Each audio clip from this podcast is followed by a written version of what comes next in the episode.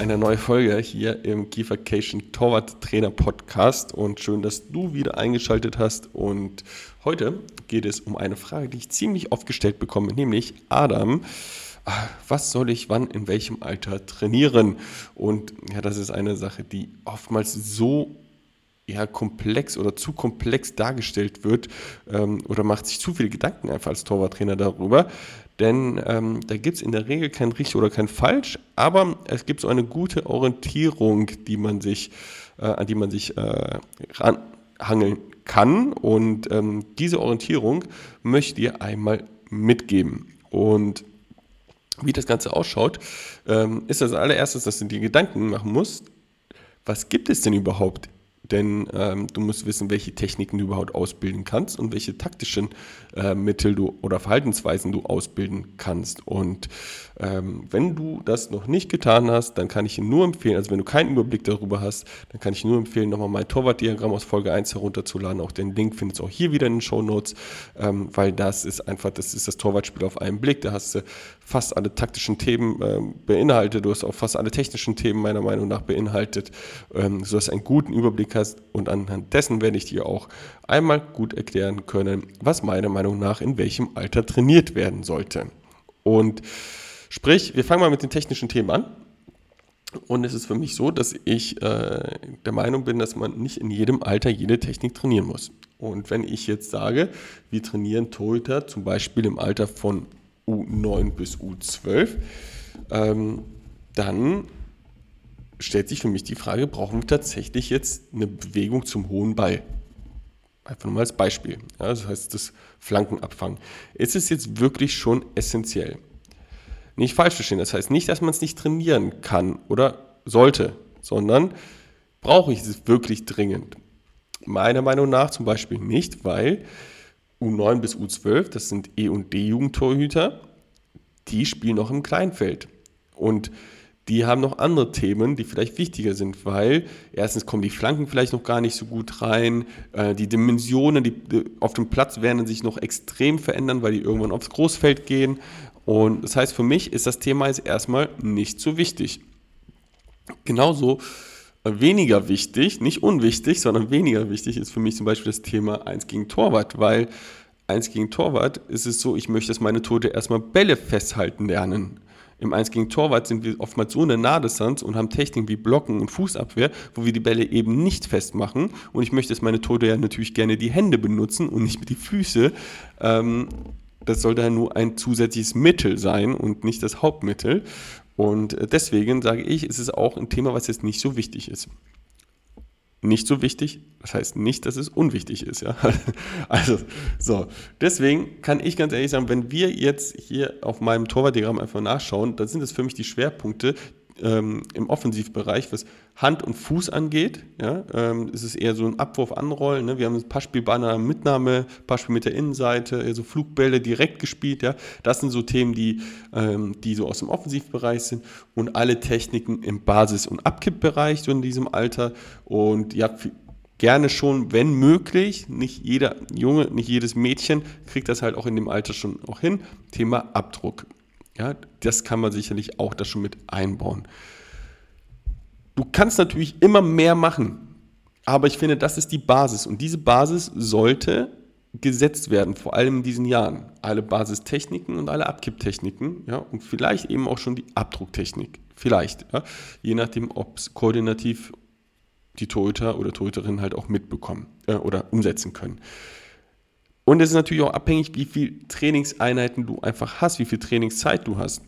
Hast du nur einmal die Woche eine Stunde Zeit, sprich hast du 35 bis 40 Trainingseinheiten im Jahr, wenn du Sommerferien, Schulferien etc. alles abziehst, hast 35 bis 40 Trainingseinheiten pro Jahr, dann sind wir schon bei den Themen, die ich gerade gesagt habe, ja, bei 12, 13, 14, 15 Themen, wenn wir taktische Sachen mit dazu nehmen, vielleicht bei 16, 17, 18 Themen, ja, das wird schwierig, das alles bei 40 35 Stunden äh, alles reinzupacken, weil es ist ja nicht so, du zeigst es einmal, dann können die es halt auch direkt, sondern es muss ja auch Wiederholung geplant werden. Es müssen öfters das Thema in einer Trainingseinheit behandelt werden.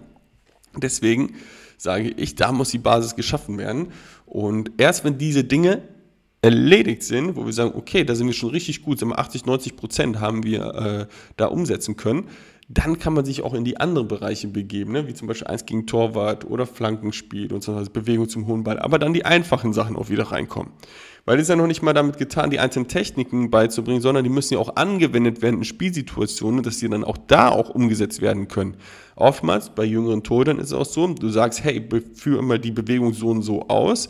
Ähm, bringst denen das auch bei, total cool, methodisch und so weiter, Schritt für Schritt, kriegen die alles super hin, aber am Wochenende kriegen die es im Spiel gar nicht umgesetzt, weil es halt einfach noch nicht so gefestigt ist und die Komplexität einfach zunimmt im Spiel und dadurch auch ähm, die, darunter die Bewegungsausführung einfach leidet, was total normal ist. Ja?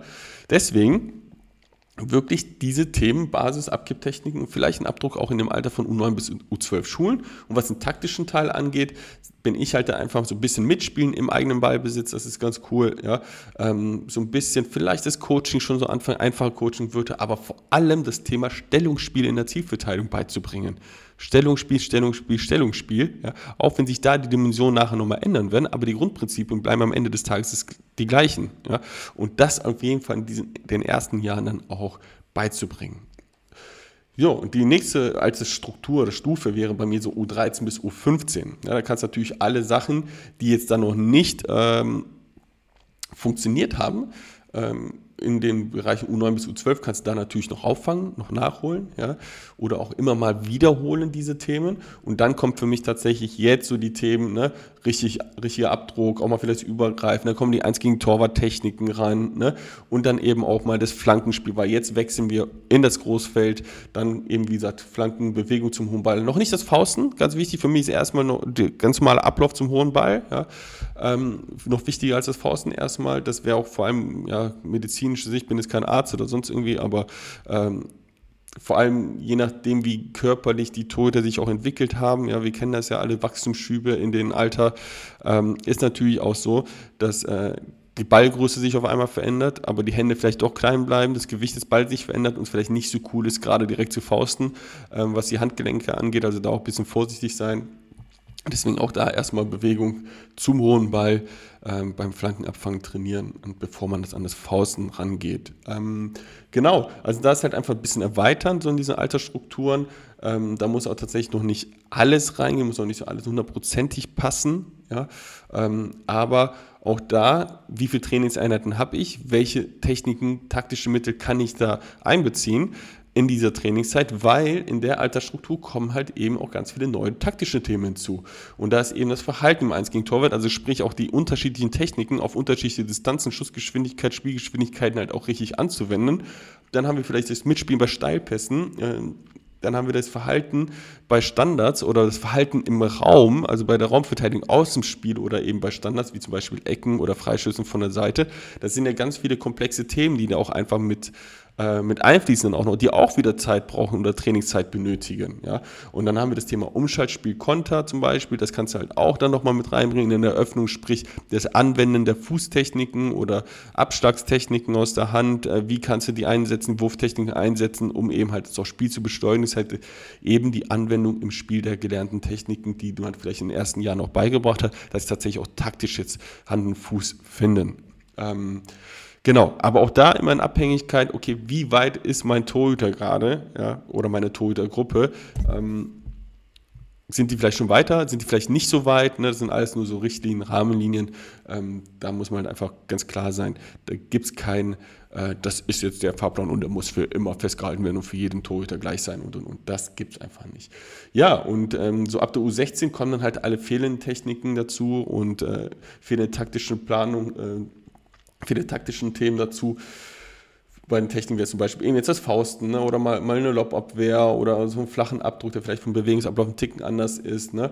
Ähm, genau, vielleicht im taktischen Bereich, dass wir eine Querpassverteidigung, dass wir einen Early Cross nochmal reinbringen, ja? was ist Red Zone und so weiter. Ne? Also ganz, ganz viele Themen, die wir vorher äh, noch nicht hatten. Das ist Mitspielen im Ballbesitz gegen den Ball, das Coaching im Ballbesitz gegen den Ball, dass das auch nochmal ein bisschen klarer wird und so weiter. Ne? Ähm, und vor allem eben total auch im Spiel umgesetzt wird. Also all das Gelernte ähm, jetzt viel mehr in spielnahen Situationen reinbringen, dass es angewendet wird. Ähm, die Ausbildungseinheiten werden dann wahrscheinlich weniger, sondern mehr eben taktische Themen. Und ähm, es wird komplexer, es darf schneller werden und und und. Ne? Also das alles so in diesen Jahren dann ähm, ja, festigen, so dass sie dann früher oder später halt auch spielfertig sind, in Anführungsstrichen, sage ich jetzt mal. Genau, und ähm, das ist so ein grober Fahrplan, den ich dir für heute einfach so mitgeben möchte. Ähm, vielleicht nochmal so ein bisschen zusammengefasst. Schau erst einmal, was gibt es für Techniken, was gibt es für Taktiken, dann in welcher Altersstruktur befinde ich mich gerade und in welcher Altersgruppe befinde ich mich gerade, ähm, welche Techniken möchte ich in diesem Alter trainieren oder diese Altersgruppe trainieren, welche Taktiken möchte ich in dieser Altersgruppe trainieren von dem Ganzen. Und dann schaust du schon mal, welche Techniken, Taktiken sitzen schon und dann schließt du erstmal die Gap. Ja? Ähm, und dann hast du, bist auf einem guten Weg, das Ganze so auch umzusetzen, was eben ähm, du in welchem Alter trainieren solltest. Und ich glaube, damit habe ich die Frage ganz gut beantwortet. Und solltest du dennoch dazu Fragen haben, weil es eben auch sehr individuell ist, was deine Torhüter angeht oder deine Gruppe angeht. Und weil manchmal gibt es auch das Thema äh, Diskrepanzen in der Trainingsgruppe. Also wir haben richtig gute Torhüter und dann haben wir ja weniger gute Torhüter und die müssen irgendwie miteinander trainiert werden. Ja, dann äh, ja, schreibe ich auch einfach bei Instagram einfach mal an und stell mir einfach da mal deine Frage und vielleicht kommen wir da noch ein bisschen in Austausch. Und ähm, wie du mich ja findest bei Instagram, äh, ist ja ganz easy. Schau in die Show Notes nach, da ist mein Account verlinkt, un-haltbar. Und ja, ich beiße nicht, äh, schreibe mich einfach an.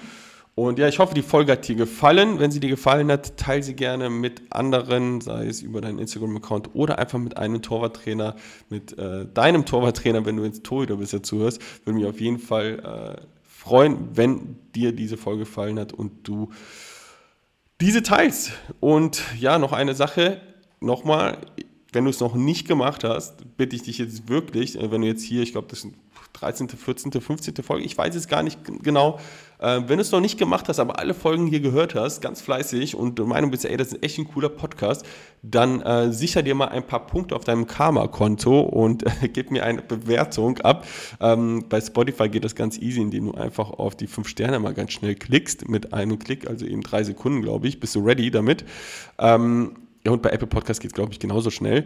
Und da kannst du mir sogar einen Kommentar hinterlassen. Und äh, wenn du da einen Kommentar hinterlässt, dann werde ich diesen hier auch vorlesen. Ähm, da freue ich mich extrem darüber. Das tut meiner Podcast äh, oder Podcaster, sagt man das, äh, Seele ziemlich gut.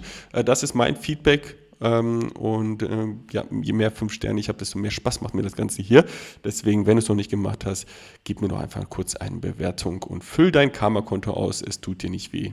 Und ich bedanke mich fürs Zuhören und freue mich, äh, wenn du auch beim nächsten Mal wieder dabei bist. Und äh, sag jetzt wie immer, ich bin raus für heute. Ciao.